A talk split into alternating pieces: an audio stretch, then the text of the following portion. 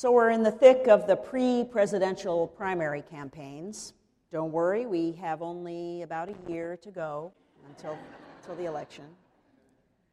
A week or so ago, there was a flurry of news about the questions the press had asked the Republican candidates in the last debate, whether they were insulting and nasty, merely disguised attacks intended more for their gotcha effect than to help the public get to know the candidates. One seasoned Politico says the Republican presidential candidates are right. The questions asked at the CNBC debate were awful. But the candidates complained for the wrong reasons. Gary Pierce, who has prepped candidates for over 40 years, says that by straining to ask the tough questions, the panel actually made the debate too easy for the candidates. He says less is more. CNBC's John Harwood asked Donald Trump a long, rambling question ending with Is this a comic book version of the presidential campaign? Pierce says a politician looks at a question like that the same way a home run hitter looks at a fat, slow pitch right down the middle. This one's going out of here, baby. And yes, now that baseball season is over, I am hungry for baseball metaphors. Pierce says the hardest questions are short and sharp and simple. Questions like Do you think Social Security and Medicare should be fundamentally changed? And if so, how? Or Do you think the richest 1% of Americans have too much power? The exchanges at the beginning of the 12th chapter of Mark, before our verses this morning, remind me of the campaigns. The authorities question Jesus, debate him, they even try to trap him, and Jesus makes an opening statement, a parable about the vineyard owner who sends his son to collect rent, but the son is killed, and so the owner boots out the tenants and gives the vineyard to new folks. The religious leaders aren't clueless. They figured out that Jesus is talking about them. And so they're asking the kinds of questions that no matter how you answer, you'll offend someone. Questions about taxes, about marriage, about who gets to tell women what to do. Some things don't change. Jesus is pretty nimble at avoiding the gotchas. And then a scribe steps forward and asks a short, simple, sharp question What is the greatest commandment? It is a hard fastball. It will show who Jesus really is. And so it does.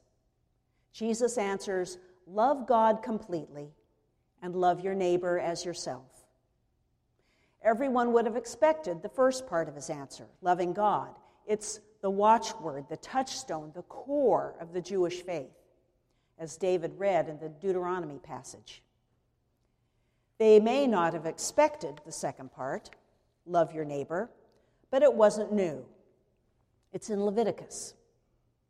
What's new and surprising is the way Jesus connects the second part to the first part in a way that means these two laws can't really be separated, that they really they, they can't really be understood apart from each other. You can't love God, in other words, apart from loving your neighbor. The scribe says, You're right. And we might be thinking, Well, yeah, of course, Jesus is right. But the scribe brings a different spirit to what had been a nasty attempt to trap Jesus. And this changes the day. Jesus tells him, You are not far from the kingdom of God. The scribe is not far from the kingdom of God, not because he gave the right answer. This isn't about who's the smartest kid in the class, but because the scribe understands this link between the two laws that the only way to truly love God is to love other people as we love ourselves. We tend to gloss over that last clause, the as yourself part, what does it mean? We, We might be tempted to hear this from a contemporary psychological perspective. We might hear it as a mandate for the kind of self love that we actually do know today in 2015 is important. The kind of self esteem or self respect that protects us from allowing others to bully or abuse us, or that fuels us to live in a way that reflects that we are worthy of love and belonging. It's an intriguing question.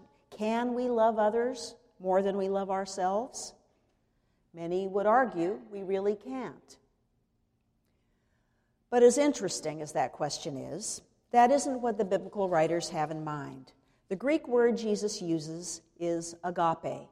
C.S. Lewis defines this kind of love succinctly Love is not affectionate feeling, but a steady wish for the loved person's ultimate good as far as it can be obtained. The biblical writers begin by assuming that everybody wants his or her own ultimate good and will act accordingly. I think this is true. Even when we think of tragic examples of self destructive behavior, behavior that reveals poor self esteem, behind it is a sadly broken idea about what it takes to achieve the ultimate good. So, what that phrase, as yourself, means is that we are to seek the well being of our neighbor, of others, with the same zeal, the same energy, the same creativity, and the same commitment that we would pursue our own well being. It means that your neighbor's well being is to have the identical priority to your well being. Are you hungry? So is your neighbor. Feed him. Are you thirsty? Give your thirsty neighbor a drink. Are you lonely? Befriend someone who is lonely. Are you frightened or sad? Find someone to comfort. What gets in the way of our living this? I suspect that when many of us, or at least most of us, might hear the well being of your neighbor is to have the identical priority to your own well being, it sounds a little scary, or maybe a lot scary. What creeps into our hearts is fear, perhaps fear of scarcity, fear that there won't be enough for me and mine, for my family, my tribe, my country, my people. Enough resources, enough well being, enough whatever. Perhaps fear for safety, fear of the one we think of as the other. Again and again, we see how it isn't hatred that is the opposite of love, it is fear. Brene Brown describes how she ran into a certain man who was homeless several times, the same man in different places. She realized she was afraid to look him in the eye. She wrestled with this and remembered something about her grandmother, whom she called Mima. When Brown's mother was in grade school, her family lived near the railroad tracks in San Antonio. The grassy side of a small hill leading up to the tracks was the perfect place for hobos to jump out of boxcars. Hobos being a term that was perfectly politically correct in the mid 20th century. Brown's grandmother kept five metal plates, five metal cups, and five metal forks in a dishpan under the sink. She always cooked more food than her family could eat, and the hobos would knock on their door pretty regularly and ask for dinner. The men sat on the porch or the porch swing, and Mima served their meals on these special dishes. Brown asked her mother why it worked, why her grandmother trusted the men and she trusted them, and they trusted her. Her mother said, We were marked. There was a system of markings on the curbs and fences that hobos used to let each other know who was safe who was friendly, who might feed them, and who wouldn't. Her mother explained that Mima trusted the men for two reasons. First, the woman across the street had a brother who returned from World War II who had become a hobo. So Mima never thought of hobos as the other because she knew hobos personally. More importantly, she considered herself the other too. She'd lived through poverty, domestic violence, divorce, and her own alcoholism. She didn't judge, said Brown's mother. Second, Mima had no problem with need. She wasn't afraid of people in need because she wasn't afraid of needing others. Brown's mom explained she didn't mind extending kindness because she herself relied on the kindness of others. She knew the truth. We don't have to do it, all of it, alone. We were never meant to. Brown figured out through wrestling with this story that she couldn't look the homeless man in the eye because she couldn't bear to make eye contact with her own deeply human need.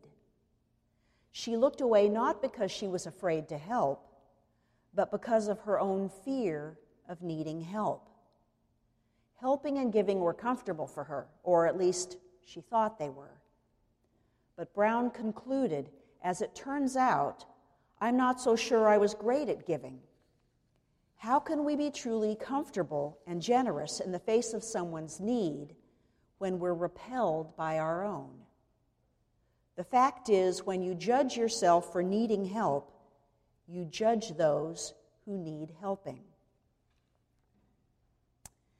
There are two central and related points that connect this story to Jesus' words to us about loving our neighbors. First, Mima wasn't afraid of the hobos because she understood there was no other. God doesn't look at anyone and see the other. God is one, Deuteronomy tells us, and God includes us all in God's oneness. The scribe in today's passage gets it that we can't love God without loving our neighbors because the life of loving each other is the life that creates justice and creates freedom and creates peace for us all. For us all. It is the life that is truly life, the best life, the life that the God who loves us like a parent wants for every one of us, God's beloved children. The best story that I've heard that explains this is about an anthropologist who proposed a game to children of an African tribe. He put a basket near a tree and told the kids that the first one to reach the basket would win all the fruit.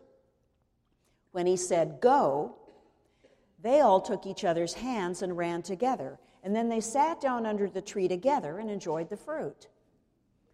The anthropologist asked them why they ran like that. One of them could have been the big winner. The children said, Ubuntu. How can one of us be happy if all the others are sad? Ubuntu, as Walt Davis explained to me some time ago, is a Zulu or perhaps a Nguni Bantu word that is best summed up I am because we are. This points us to the second way Brown's story connects to the passage. Brown's grandmother reminds us that we can't achieve life, the life that God wants for us, by going it alone. We were never meant to go it alone. It might be, like Brown, that it's our fear of our own neediness that keeps us from acting a way that makes our neighbor's well being an equal priority to our own. It might be that we believe that we are self sufficient, that we have made it on our own, and so others should too. That belief is just another way of expressing the fear of being needy. No one can go it alone. We are supposed to need each other. That is what is at the core of love your neighbors as yourself. That is the reason for these two great commandments. We are because our neighbors are. Our American myth of the self made man is just that it's a myth. It is a myth that denies the reality, the truth of the two great commandments. It is a myth that drives us farther away from the kingdom of God. Today is Together We Serve Sunday. We celebrate today that 118 years ago this week, that's just 18 years before Bob Houston was born, our congregation was founded. If you are new to our congregation, you may not know that Together We Serve is our congregation's motto.